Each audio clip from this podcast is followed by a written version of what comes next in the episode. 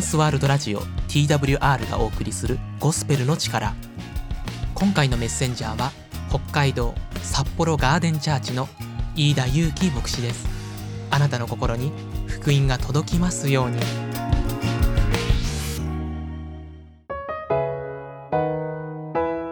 皆さん、こんにちは。札幌駅徒歩5分ビジネスマン向けの教会、札幌ガーデンチャーチの勇気牧師と申します。今日はなぜあなたは愛されるために生まれたのか？というテーマについてお話しします。ネットにアップルの創業者、スティーブ・ジョブスの最後の言葉が載っていました。お読みします。私はビジネスの世界で成功の頂点に君臨した。他の人の目には私の人生は成功の典型的な縮図に見えるだろう。しかし、仕事を除くと喜びが少ない人生だった。人生の終わりには富など私が積み上げてきた人生の単なる事実でしかない。病気でベッドに寝ていると人生が走馬灯のように思い出される。私がずっとプライドを持ってきたこと。認められることや富は迫る死を目の前にして色あせていき、何にも意味をなさなくなっている。神は誰もの心の中に富によってもたらされた幻想ではなく、愛を感じさせるための感覚というものを与えてくださった。私が勝ち得た富は、私が死ぬ時に一緒に持っていけるものではない。私が持っていけるものは愛情に溢れた思い出だけだ。これこそが本当の豊かさであり、あなたとずっと一緒にいてくれるもの、あなたに力を与えてくれるもの、あなたの道を照らしてくれるものだ。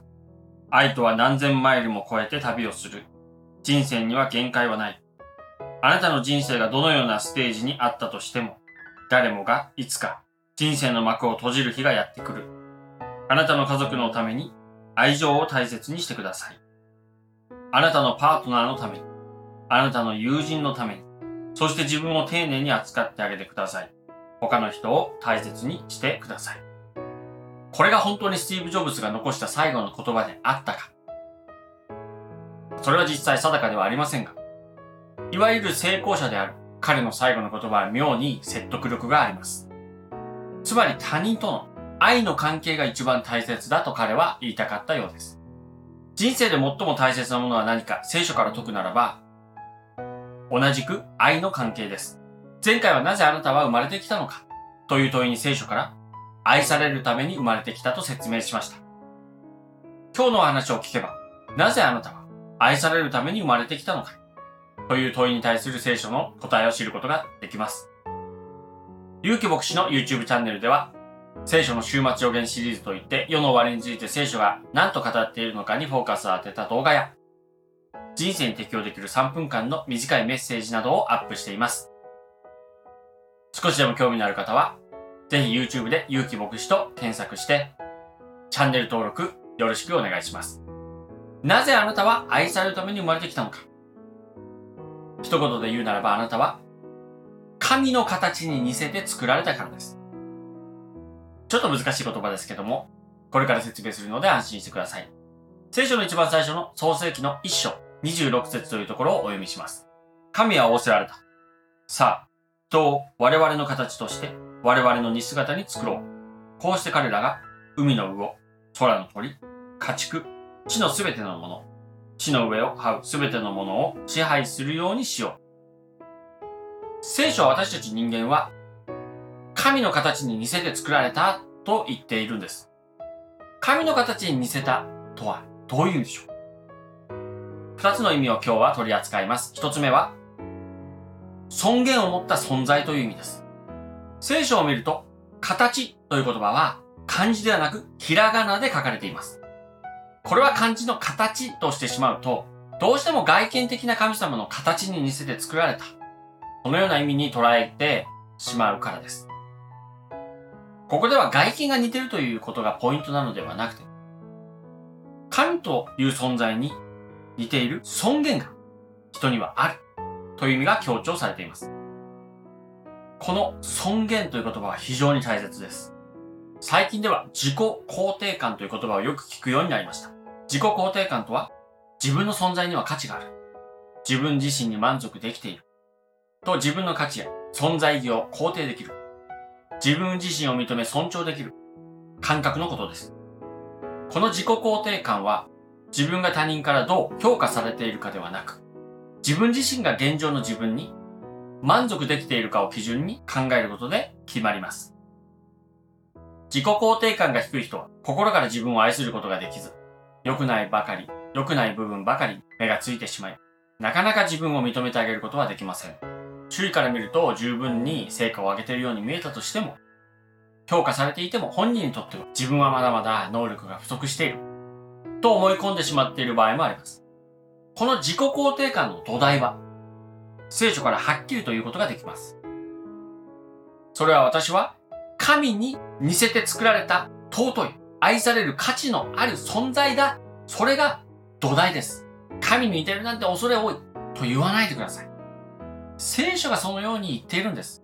子供が親に似るように、私たちは神に似ているんです。普通、親は子供の存在そのものを肯定します。同じように神も私たちの存在そのものを肯定してくださっているんです。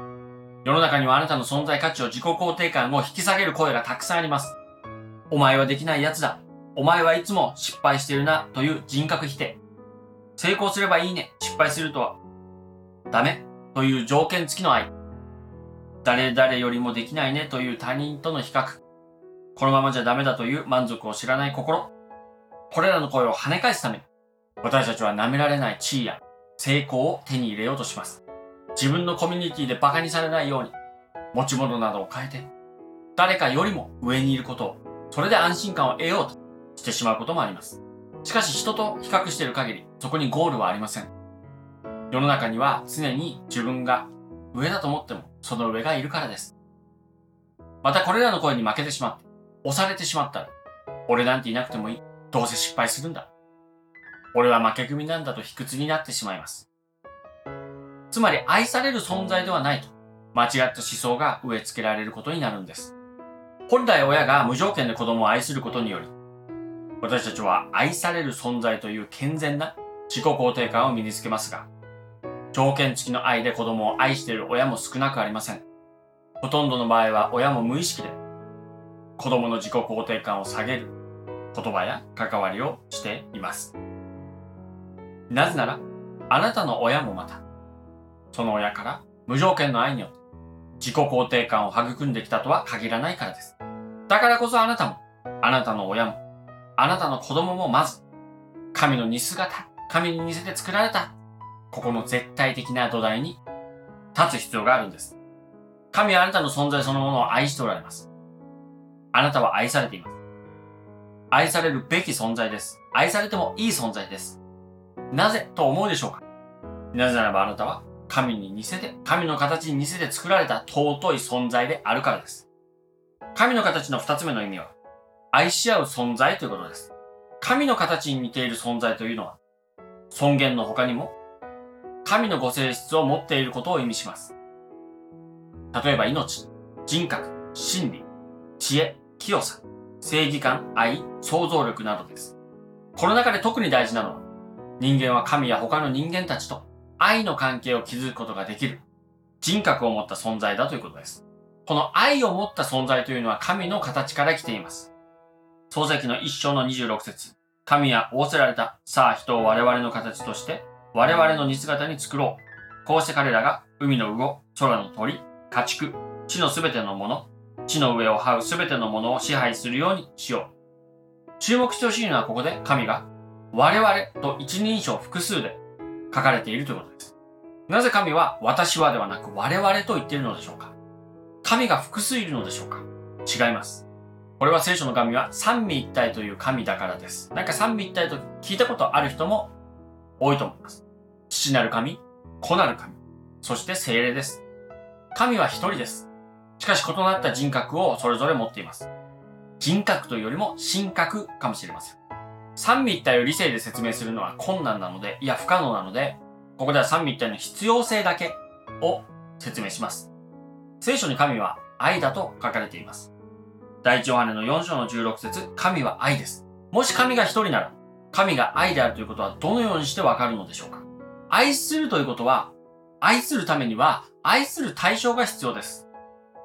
つまり愛とは相手がいないと。存在しません。見えません。理解できません。受け取れません。形にならないのです。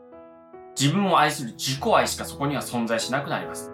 それを、うぬぼれとか、ナルシシズムと言ったりします。あんまりいいイメージではないですよね。まあもちろん自分を大事にするっていうのは大切なんですけども、こう思うかもしれません。いやいや、神は自分の愛を示すために人間を作ったんだと。ほら、神が人間を愛することによって愛っていうのがわかるだろ？神が人間を愛することによって愛がわかるじゃないか。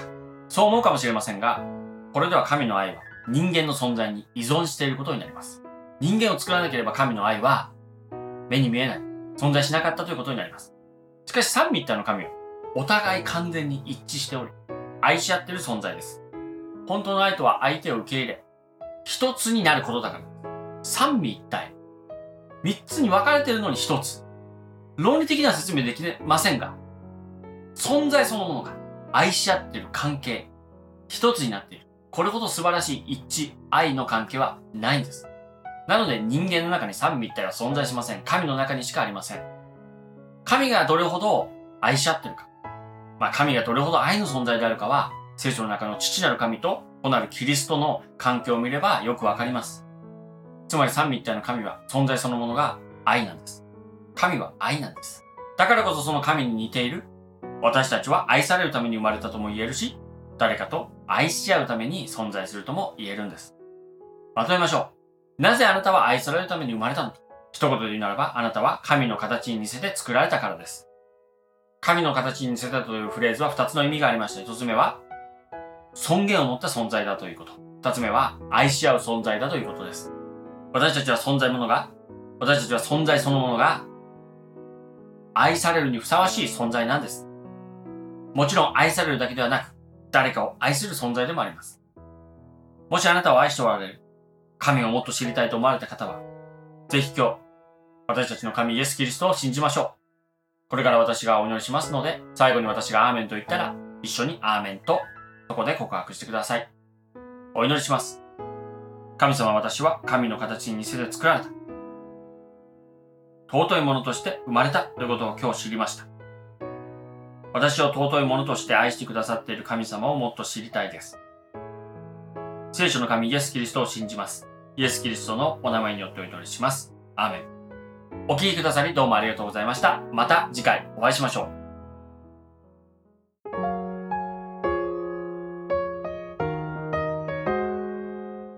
トランスワールドラジオ TWR がお送りしているゴスペルの力 TWR ではまだイエス・キリストを知らないという方のために人生が変えられたストーリーイエス・キリストの福音をお届けしていますご感想やご意見などがありましたら TWR のホームページ twrjp.org